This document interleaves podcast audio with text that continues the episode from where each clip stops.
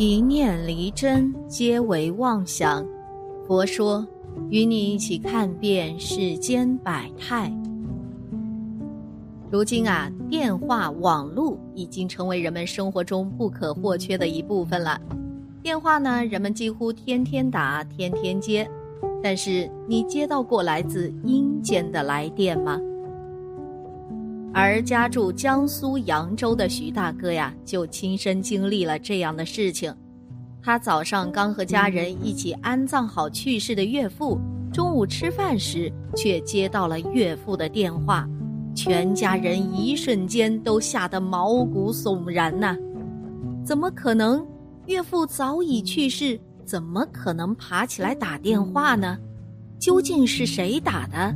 为什么要打这个电话呢？扬州城徐大哥的岳父啊，前几天因病去世了，全家人都沉浸在悲伤之中。悲伤之余，全家一起在操持岳父的葬礼。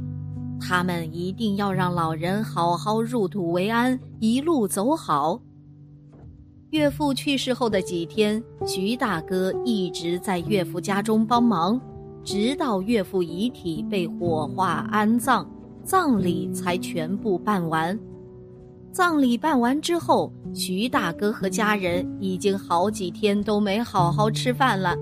于是中午的时候，他和自己的妻子的家人坐在一起，准备好好吃个饭。所有人刚刚就坐，就在大家刚开始吃饭的时候，突然一阵急促的电话铃声响了起来，叮铃铃。徐先生一家人正沉默地吃着午饭，突然，徐先生的手机响了起来。他拿起一看，惊骇的连筷子都没拿稳。大家都被他的动作吓了一大跳，责怪他吃饭也不稳重。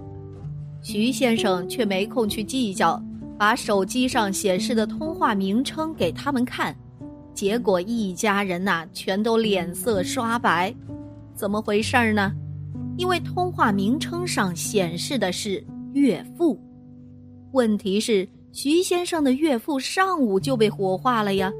徐先生家住江苏省宝应县，和妻子结婚已经二十余年了，同岳父的感情十分深厚。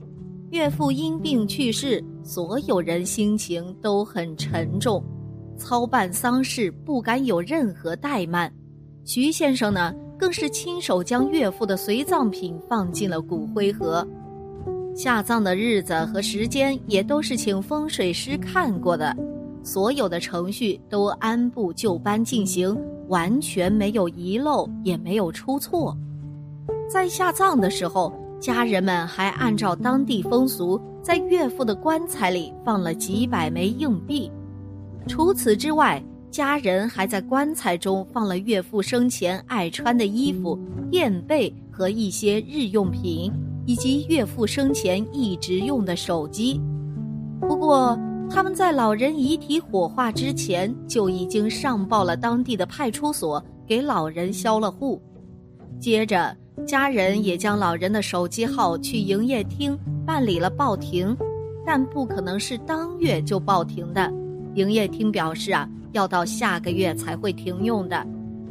岳父都已经火化了，怎么还能给他打电话呢？徐先生和家人悚然一惊之后，猜测呀，可能是串线了。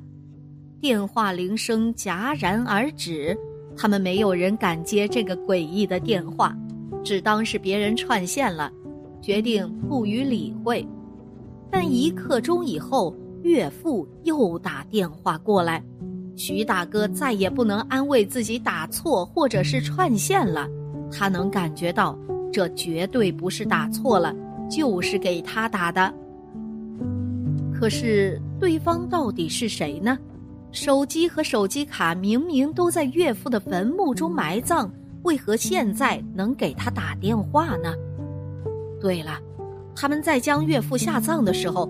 特意将手机关机了，并且手机上什么定时设备都没有设置。一瞬间呐，这个神秘莫测的电话铃声响得大家心中一阵发毛，忐忑不安。这逃避也解决不了事情啊！难道还真有阴间这一说吗？徐先生开始有了一些迷信的想法，猜测这是不是来自阴间的电话，于是颤颤巍巍接了起来。电话那头确实传来了一些声响，可以分辨出是人发出的声音，可支支吾吾听不清楚。难道这还真是岳父从地府打来的？是有什么未了的心愿吗？徐大哥额头上的汗滴顺着脸颊流了下来，可是他一点儿也不觉得热，反而心中十分紧张。吱，吱呜，吱吱。电话的另一端有人说话，徐大哥却听到了一些细细碎碎的声音，但是完全听不到对方在说什么。这是怎么回事啊？对方到底在说些什么？电话突然被挂断了。徐先生表面比较震惊，内心早已掀起惊涛骇浪啊！关掉电话后，他给家人述说了刚刚的电话，但是他并没有听明白对方在说什么。家人们呢，也都七嘴八舌的，他们也不明白呀。为何已故的老父亲会给女婿打来电话？一时间，什么天马行空的猜想都冒出来了。家人们建议让徐大哥再拨一次电话试试，问问到底是怎么回事儿。可能是有了两次来电的经验，加上现在是大中午的，家人们呢也都在身边，徐大哥也没刚刚那么害怕了。于是他再次拿着手机，点开了通话记录，照着刚刚岳父打过来的号码拨了过去。嘟，嘟，嘟嘟嘟，没拨通，直接断了，没人接。这下子呀，更加诡异了。所有人都想知道电话的对面到底是什么样的存在。徐先生一家原本都是坚定的唯物主义人士，这一刻竟然开始想是不是要请大师来看看，弄得这午饭呀也吃得食不知味了。幸好没有请。徐先生想起来，自己呢虽然将岳父电话注销了，可注销后的电话并不会立马被回收，然后出卖，一般呢都需要等一段时间以后。所以这通电话有可能是人打的，说不定啊，背后是有什么蹊跷。徐先生决定去墓地看看。这一看呐，还真是不得了了，墓地上的祭品全都被弄得一塌糊涂，水果之类的都被人吃了，放骨灰的地方也被撬了起来，里面的手机、收音机、牙膏、牙刷。甚至是几百枚用作垫背钱的硬币也不翼而飞了。徐先生一家人顿时明白过来，这是遭了贼呀！都说入土为安，现在岳父的墓地成了这个样子，一家人都很着急。迷信一点的说法就是，生怕老人家在那边过得不安生，于是立马打电话报警。警方听到有人盗窃坟墓，立马察觉到了其中的不同寻常，连忙赶到了案发现场进行调查。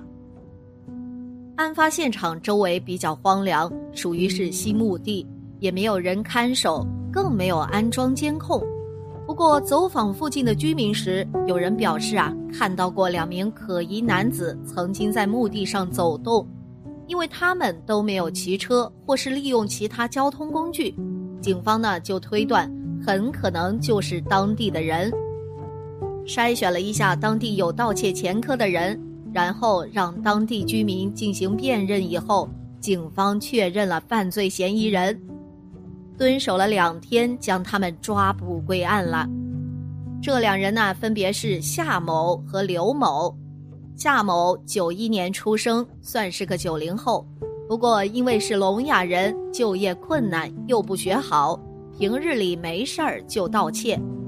刘某八五年出生，也是爱偷鸡摸狗，就和夏某狼狈为奸，开始了盗窃公墓的勾当。